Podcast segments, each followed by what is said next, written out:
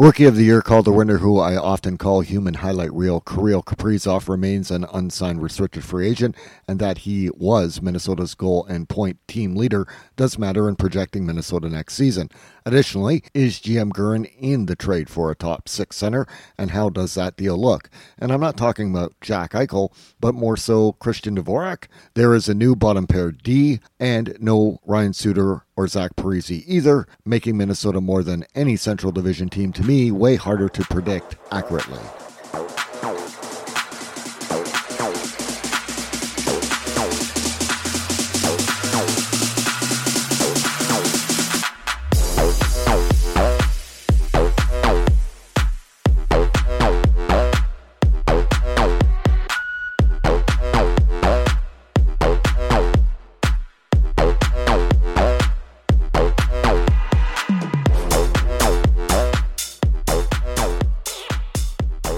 Welcome to Central Division Hockey, the podcast. I'm Tim Bigelow. No Central Division team has felt as unsettled as Minnesota has on the free agency frenzy.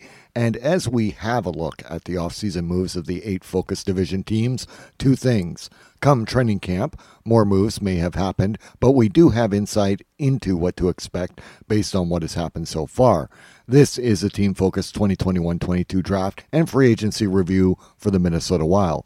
The offseason saga of Kirill Kaprizov's restricted free agent status and his agent using the tactic of him returning to play in the Continental Hockey League, and the longer his return remains uncertain, does affect Minnesota's expected offense.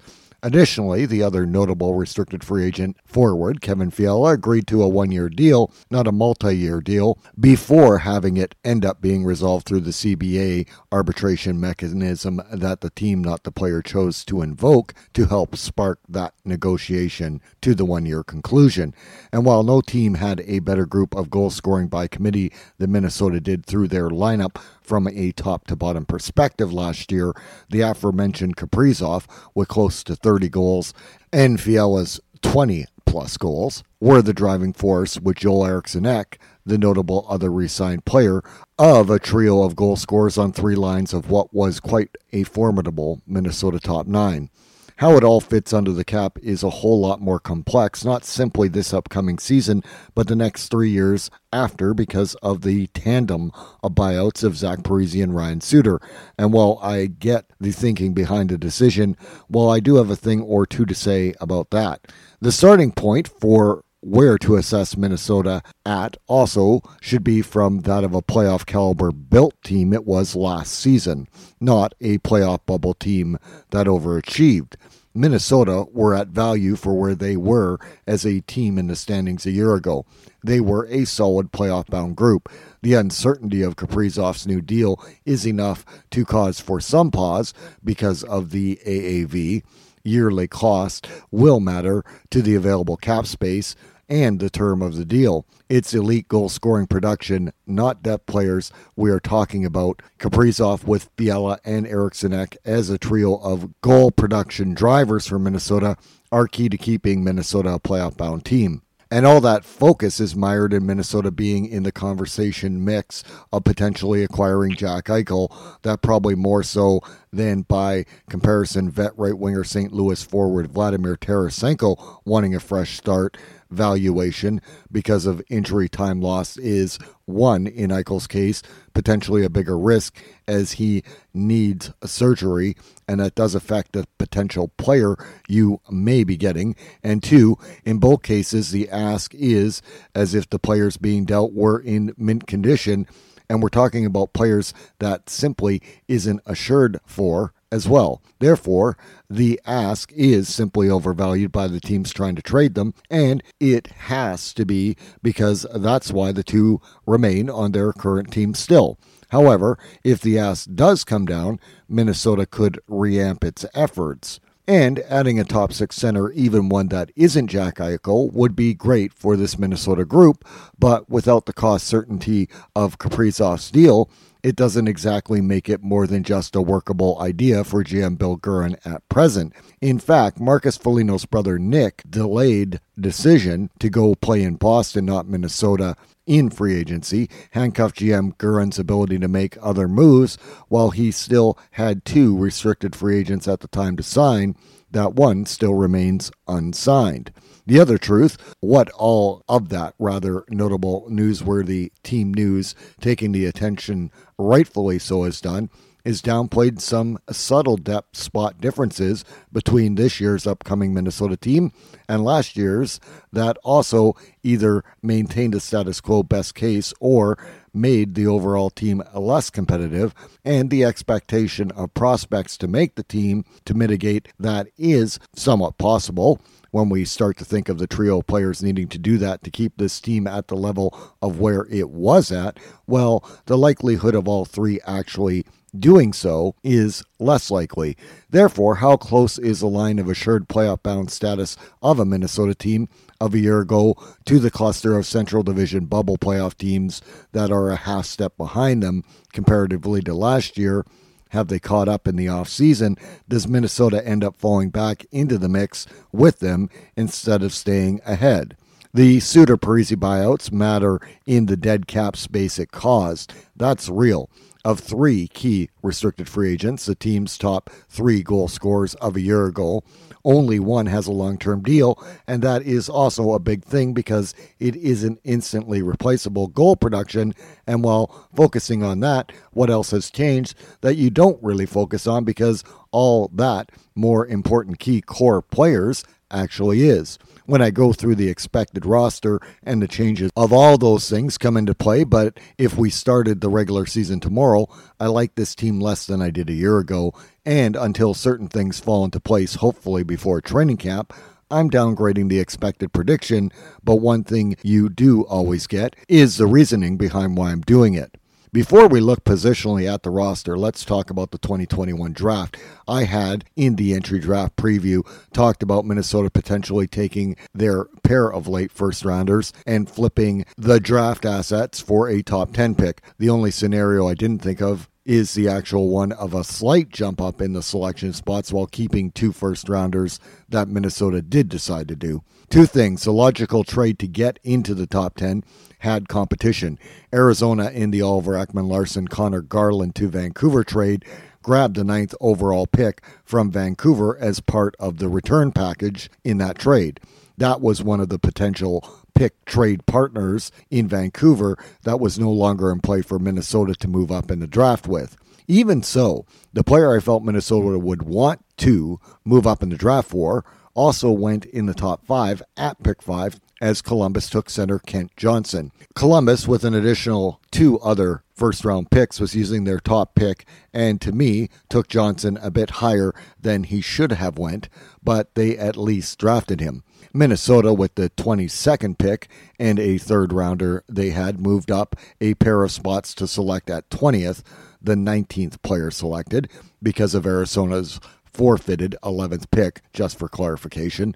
They took goalie Jesper Wallstedt, who it was a toss up of the two best available goalies, along with Sebastian Cossa, were ranked to go in the first round. When you think of teams that could need a top prospect goalie, well, Minnesota isn't the first team that comes to mind. Edmonton, who traded Minnesota the pick, would have been better to have kept it and selected a future blue chip goalie and didn't. So that all around surprised me. And Minnesota only jumped Boston potentially to select Wallstedt. So I guess they really felt Boston was going to select him if they didn't move up, seeing as Edmonton was oblivious to doing it. I like the Wallstedt pick for Minnesota. The other key is the three picks prior were all center prospects that Wallstedt was falling on the best available player models. The later first rounder Minnesota kept was also a tidy piece of draft magic by Minnesota. They selected defenseman Carson Lambos with pick 26. He was expected to go into late teens around the cluster of Winnipeg, Nashville, and that Edmonton pick that Minnesota used to select Wallstedt at. In fact, the shortage of first round top defense prospects, I thought Lambos was going to be selected higher in fact, by St. Louis with the 17th pick. but they opted for a center with size, and Winnipeg right after did as well. Lambos, although he returned from having had quite a serious injury playing junior, fell, and that was a gem of a selection at 26. He shouldn't have dropped that low, and Minnesota, if he projects to fulfill to his ability, knocked that pick out of the park. I also thought Minnesota would go with a center and D men, and while they selected a goalie and D men, still based on the draft projections, Minnesota did tidy, well played drafting with where Minnesota's two picks were. Minnesota adds defense prospect Jack Peart in the second round and center Caedan Bankier in the third round, and that's usually where I stop highlighting the draft picks because it will be quite some time, if at all, we're talking about the late round picks as it relates to the big club roster, and that's where we focus our attention back to now. Let's look at Minnesota positionally after the free agency frenzy, now starting in net.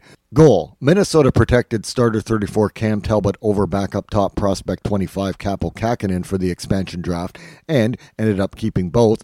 And that, although Minnesota lost a playing everyday NHL regular on its bottom pair D group, well, I think it's the better loss of the two as far as the ability to find a replacement. The need for a goaltending upgrade we have forgotten so quickly was the primary need in last season's Minnesota offseason. GM Guerin signing of Talbot, who was full value last year as a starter with a bit of missed time, and Kähkönen in over 20 games played in the shortened season, did inspire to be able to be more than adequate above NHL average backup in more than just spot duty. The tandem was an absolute upgrade from Devan Dubnyk and Alex Stalock as a combo, and the Talbot Kähkönen tandem returning gives quality playoff team caliber net minding for the upcoming season. It's a position you can't leave to chance at the NHL level, and last offseason, GM Guerin's tidy work of improvement worked out, and it's now simply something this offseason we don't have to talk much about. From the percentage of the total cap cost of the duel, they both salary wise combine to be under 4.4 million, and that's exceptional value. Goalies, we do need to remember, do take longer to develop, and in the case of Kähkönen at 25 years of age, he still is actually on his development curve. What we do know is he is capable of playing as a backup at the NHL level and still has the potential to develop into a split duty or even a starting NHL goalie yet. That, to me, is an underappreciated asset. Goaltending is a necessity to winning in the NHL, and it's the most elusive positionally to secure. While the Central Division has quite a good list of NHL quality proven starting goalies, save for Arizona, that expression should be no save for them. Yet Minnesota is on a smaller list of Central Division teams where I'm confident the backup goalie will also win games when his number is called, as well as the starter at more cost value competitively. Also, at the current combined cost of just under 4.4 million for the tandem from the cap structure cost, it's also next to impossible to find comparatively as good replacement value if Minnesota didn't have them. That's why losing Kähkönen in the expansion would have probably forced Minnesota to spend more on a replacement backup, money Minnesota doesn't have to be able to spend. Minnesota's success last season is tied to the goaltending improvement of a year ago, and that remains in net for this upcoming year. Additionally, goalie Andrew Hammond, 33, like a season ago, re signed a one year 750K deal for goalie organizational depth. This is Central Division Hockey, the podcast. We'll take a quick break and return to take a look at Minnesota's defense and forward groups for next season so far. Is inflation taking a bite out of your grocery budget? Andrews Federal Credit Union is here to help. Introducing our Inflation Buster Share Certificate with 5% APY for seven months, now through December 2nd. Bring your money to Andrews Federal Credit Union today. The Inflation Buster account must be open with new money. Andrews Federal Credit Union membership is not just for the military, we also serve the community. Visit andrewsfcu.org. Federally insured by NCUA. Membership eligibility required. APY equals annual percentage yield. Must have a $1,000 minimum balance to earn advertised APY. Take advantage of Johnson & Johnson's winter wellness event and get rewarded. It pays to be prepared for the season. Get sweet deals from Johnson & Johnson's winter wellness event now through December 3rd. If you purchase 15 or $25 of participating products at BJ's, you can get a 5 or $10 reward. Plus, you can even enter to win a Visa Rewards card. Purchase at BJ's, upload your receipt, and choose your reward. It pays to be prepared at BJ's.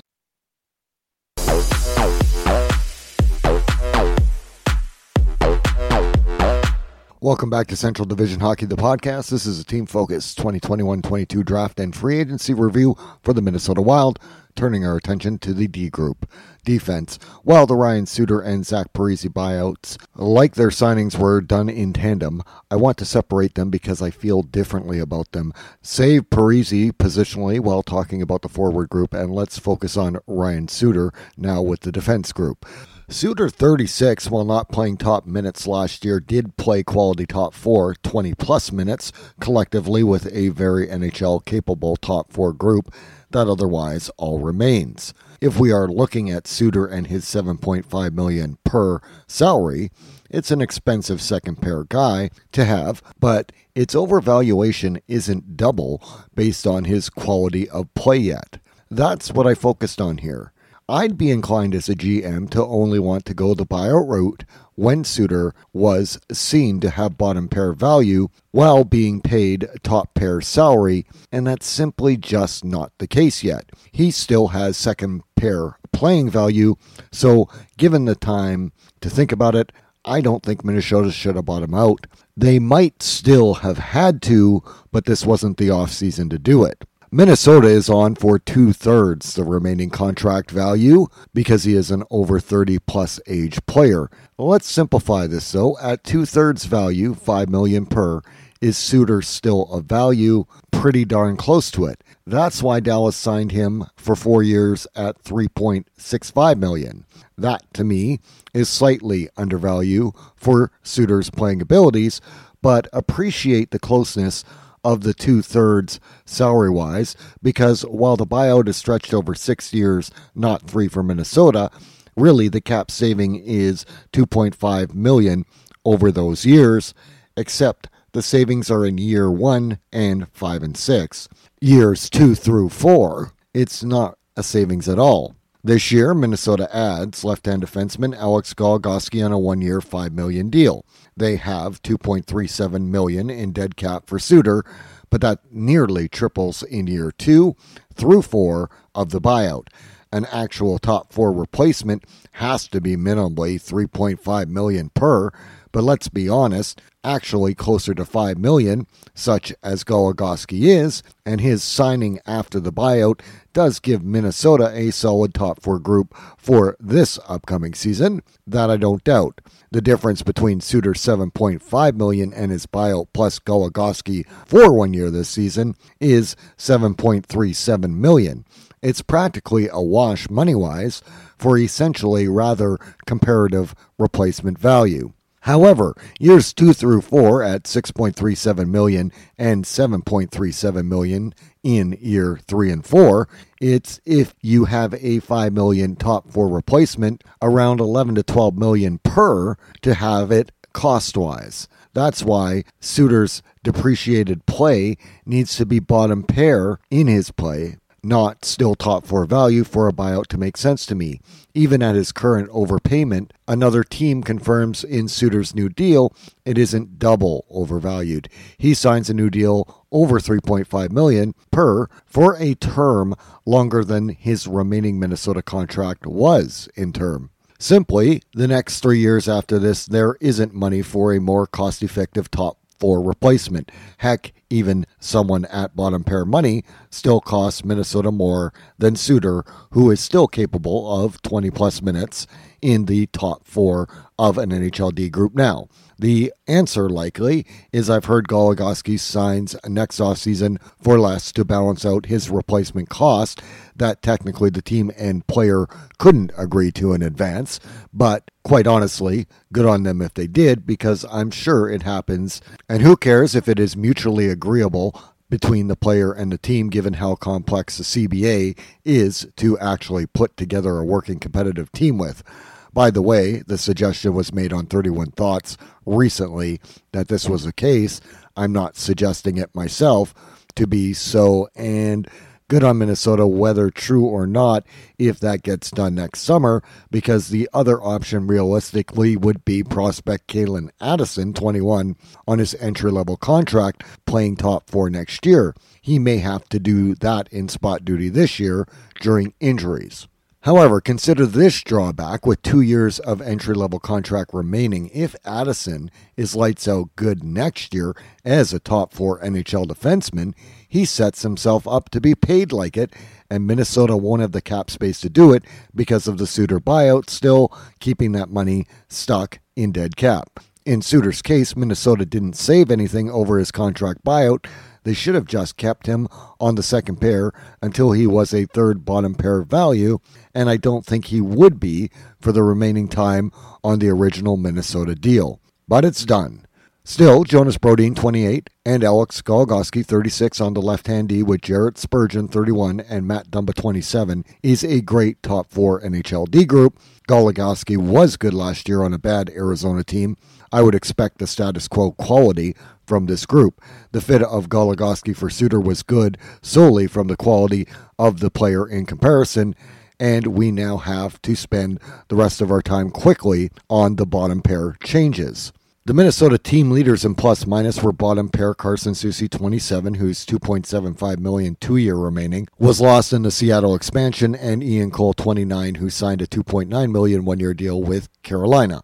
Minnesota added left-hand defenseman 30-year-old Dmitry Kulikov at 2.25 million two-year and 29-year-old Jon Merrill on an 850k one-year deal that if one plays the offside could be the bottom pair and it won't be as solid as it was last year. Of course, the combined cost of 5.65 million for the bottom pair is an NHL luxury cap wise. If Soucy and Cole would have been able to return, how it would have fit under the cap even this year, one wonders. Kulikov compares better to Cole, and time on ice wise can play high bottom pair minutes effectively. My only drawback of Kulikov, based on his time in Winnipeg, was he spent a lot of time injured, not his ability to play when healthy.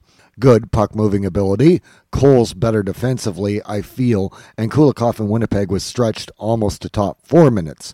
That he can play in spot duty, but you don't want him to be doing that regularly. I also have Addison as the right hand defense bottom pair option, but his development playing top minutes in Iowa and being a top four injury replacement call up would be to me using him best. Bottom pair NHL minutes and limited with the quality of the top four Minnesota has usage feels like it would be a drawback, not an advantage. Addison is capable of doing it. It's whether that's what Minnesota wants him to do.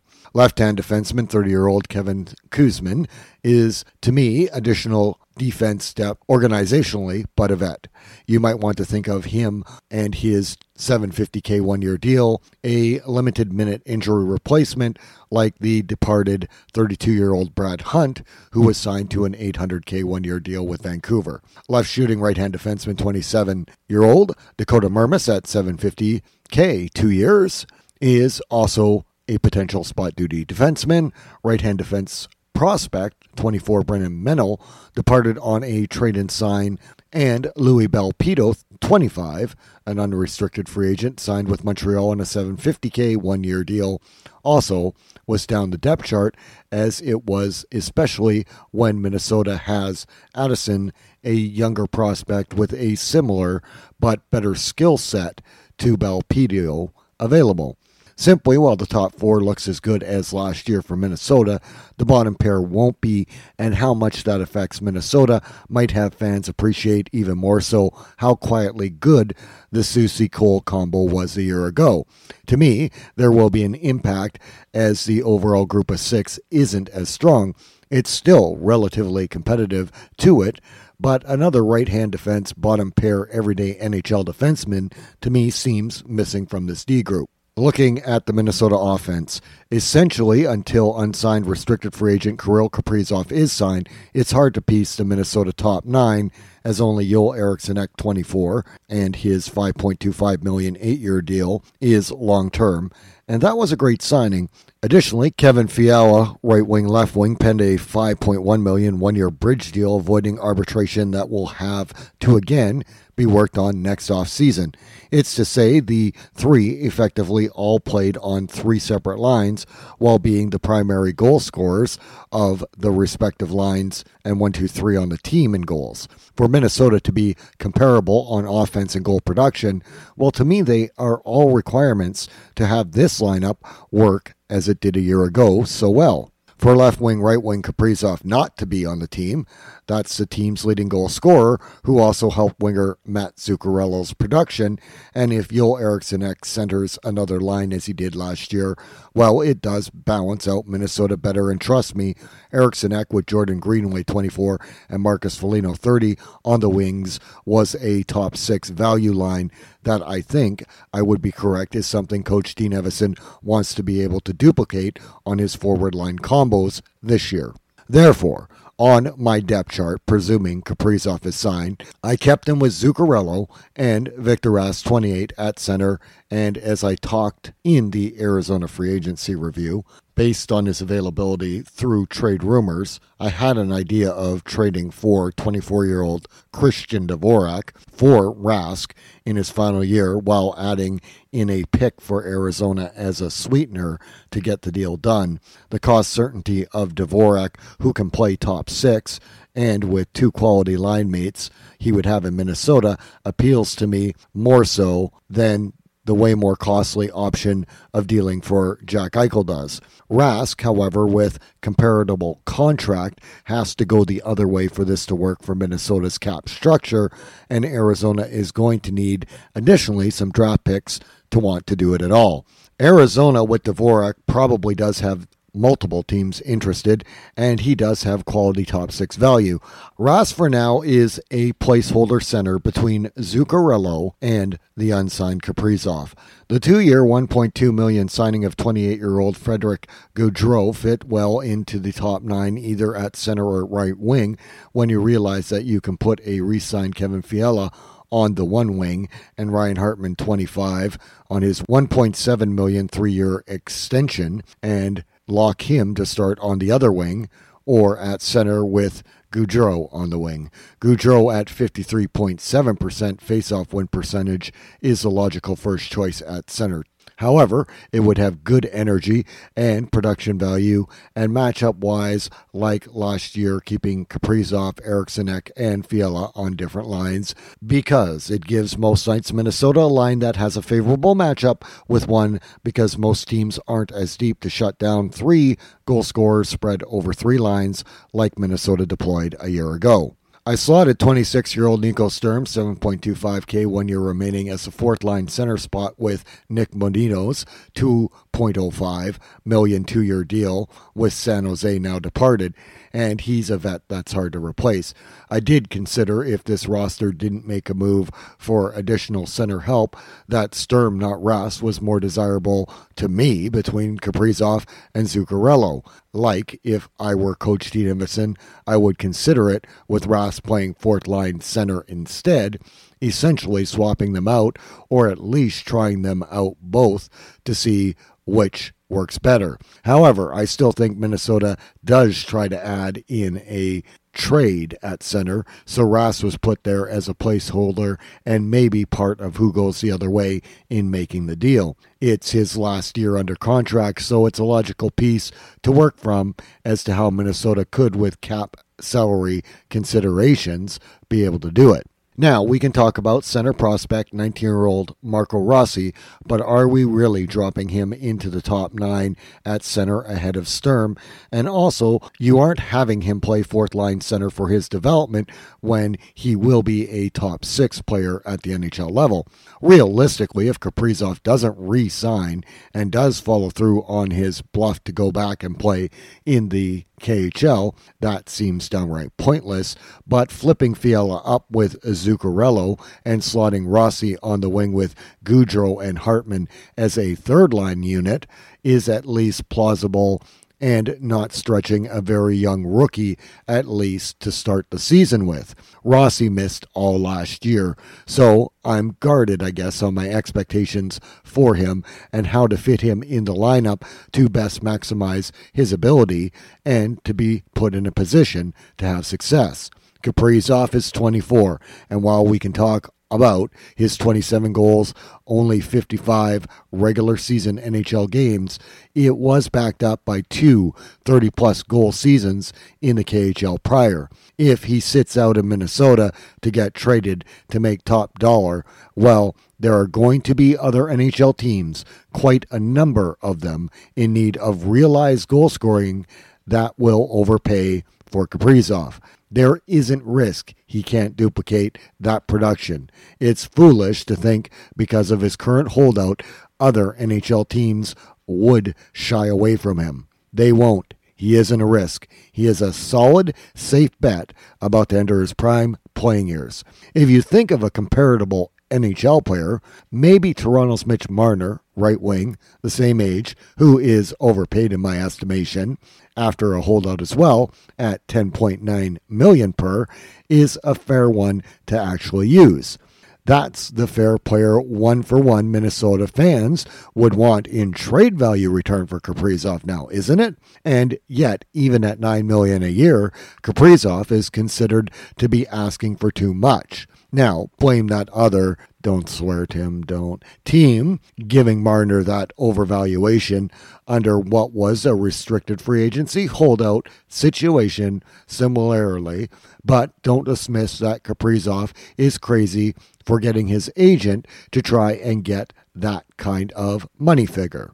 There are NHL age comparable top six players who have gotten it. I'd rather pay Kaprizov than Marner what Marner makes. Sure, I'd want to pay both less as a GM as well. There just are more than a few, not as good NHL GMs that will pay it. GM Guerin, I don't think he will, but then what are the options left? The equal value trade return group of players makes just as much in AAV, don't they?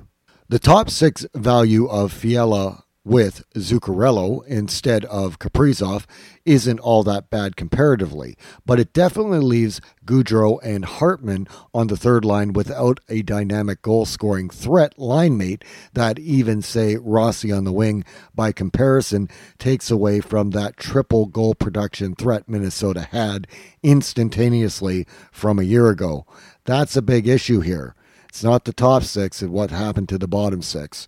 The fourth line winger, 29 year old Nick Bjugstad, is back at 900K one year, and I haven't even touched on Zach Parise's buyout. As with Bonino, that was where Parise, once demoted, slotted on this roster last year. Well, I don't like the Suter buyout, the Parise one, when he goes from a top line player to a fourth line player value is 1 million to 1.5 million max in a proper team payroll structure. As much as Parise has playing value he was well under the two-thirds his salary value. So that buyout this summer did make sense I just would have only bought out Parise, kept Suter, and revisited the latter each year by comparison. Bonino, by the way, is one of the vets now departed from this group of players I would have liked to have seen Minnesota keep or additionally resign or even sign instead of Bjugstad but I also don't mind Marcus Johansson, and I think Seattle overvalued him at 0.6 million more than I would have offered as an NHL GM, meaning Johansson I could live with as a bottom six player at 900k top valuation. I'm not sure I like Bjugstad at the 900k, but we're getting near to the league minimum and fourth line value at least. Last year, several players in Minnesota's bottom six were overpaid compared to their usage. However, any of Kyle Rau or Joseph Cramarossa are now fourth line options, or if another rookie, Matthew Boldy, were to crack the top nine, pushing another regular NHL quality player to fourth line usage, while it isn't as good as the vets, even overpaid contract wise, were. And I should add, in addition to Bonino, the bought out Parise left wing center Marcus Johansson, who departed on a one year, 1.5 million deal to Seattle, all, if valued where Johansson now were maximum, would be nice to still be in Minnesota. So the playing forward 12 group does to me have an open left wing spot this upcoming year and isn't as strong as the playing 12 group a year ago was. That remains true with restricted free agent Kaprizov getting re signed. The other changes we've paid little attention to really does affect how good the bottom six is. And then if you do take Kaprizov out of the top nine group and someone else has to play up the lineup, likely Fiala, and the bottom six really takes a hit because while Minnesota's top six would remain good, it really was a solid top nine with an NHL veteran fourth line a year ago. As I mentioned, Minnesota was in the mix as a landing spot for Marcus Foligno's brother Nick, who would have been a great top six add to this group that unfortunately didn't get done, but was a real possibility as well. It's why I think GM Bill Guerin is still in the mix to see what else via trade he can do for a playable top six center. The additional cap space allowed last year's team to have players who weren't playing to their salaries on good valuation, except that they did actually still have playing value as everyday NHL players. And in saying that, if you have the cap space like Minnesota did last year, it allowed for a playing forward group 12, even in injuries, that was stable and did provide collectively goal scoring by committee that made Minnesota a sure to make the playoff team. That roster playbook ability isn't available to GM Guerin this year, and with the buyouts, it won't be for the next three years following this year as well. The balance of it does then fall to prospects to demonstrate being capable NHL regulars, but you have to be prepared for growing pains and that some nights the team won't be on the right side of winning because of more inconsistency that the development curve of younger players over proven NHL regulars that likely results. Summer prediction for next season fourth in the Central Division, first wildcard spot, and I would anticipate Minnesota playing the winner of the Central Division, but not the winner of the Western Conference, as Vegas or Edmonton win the conference in the weaker of the two divisions based on more division games played versus the logjam competitive Central Division with stronger teams top to bottom next season. Thus, Minnesota. I predict would play Colorado in the first round final thoughts. Minnesota was the toughest to predict. If Kaprizov's deal gets done, and as I expect GM Guerin does add a top center in some deal that's possible before training camp, I very well could, by the end of training camp, slot Minnesota as high as second place team in the Central Division, not fourth. Even with the uncertainty of Kaprizov's re-signing, it's hard not to put them at least in the top three. But then I look at the forward depth experience compared to last year and the bottom pair defense, and I don't see as solid an overall group in Minnesota. When you add the uncertainty of Kaprizov, that's the breaking point to take Minnesota from the comfortable playoff bound status spot into the mix of Central Division teams that I will think, be a logjam that Minnesota could end up being a part of instead of a slightly point wise above that group. If Minnesota enters the season with an additional NHL top six center and Kaprizov resigned, I think Minnesota are absolutely a playoff bound team. Without it, they become more dependent on Dallas, St. Louis, Chicago on spots three through actually six in the Central Division. It's just that real of a swing possibility. Essentially, I presume Kaprizov is back with this group, and I predicted Minnesota fourth.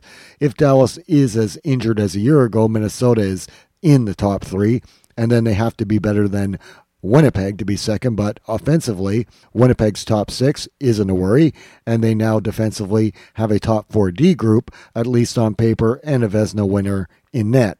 Colorado may, in fact, not be as good, but certainly remain an NHL playoff caliber team atop the Central Division. Minnesota, to me, is better than St. Louis and Chicago, but it just takes one of those two to be better than I anticipate, and it affects Minnesota further. I just felt Minnesota comfortably slots fourth, even if, say, Dallas underperforms, but St. Louis overperforms by comparison. Minnesota is still going to finish well ahead of Nashville and Arizona. That I don't doubt. It's a lot more competitive for the teams actually from spot one through six in the Central Division this year. Thank you for listening to Central Division Hockey, the podcast, and the Team Focus 2021 22 draft and free agency review for the Minnesota Wild. Up next, in the next podcast, we turn our attention to Dallas and how their offseason is going.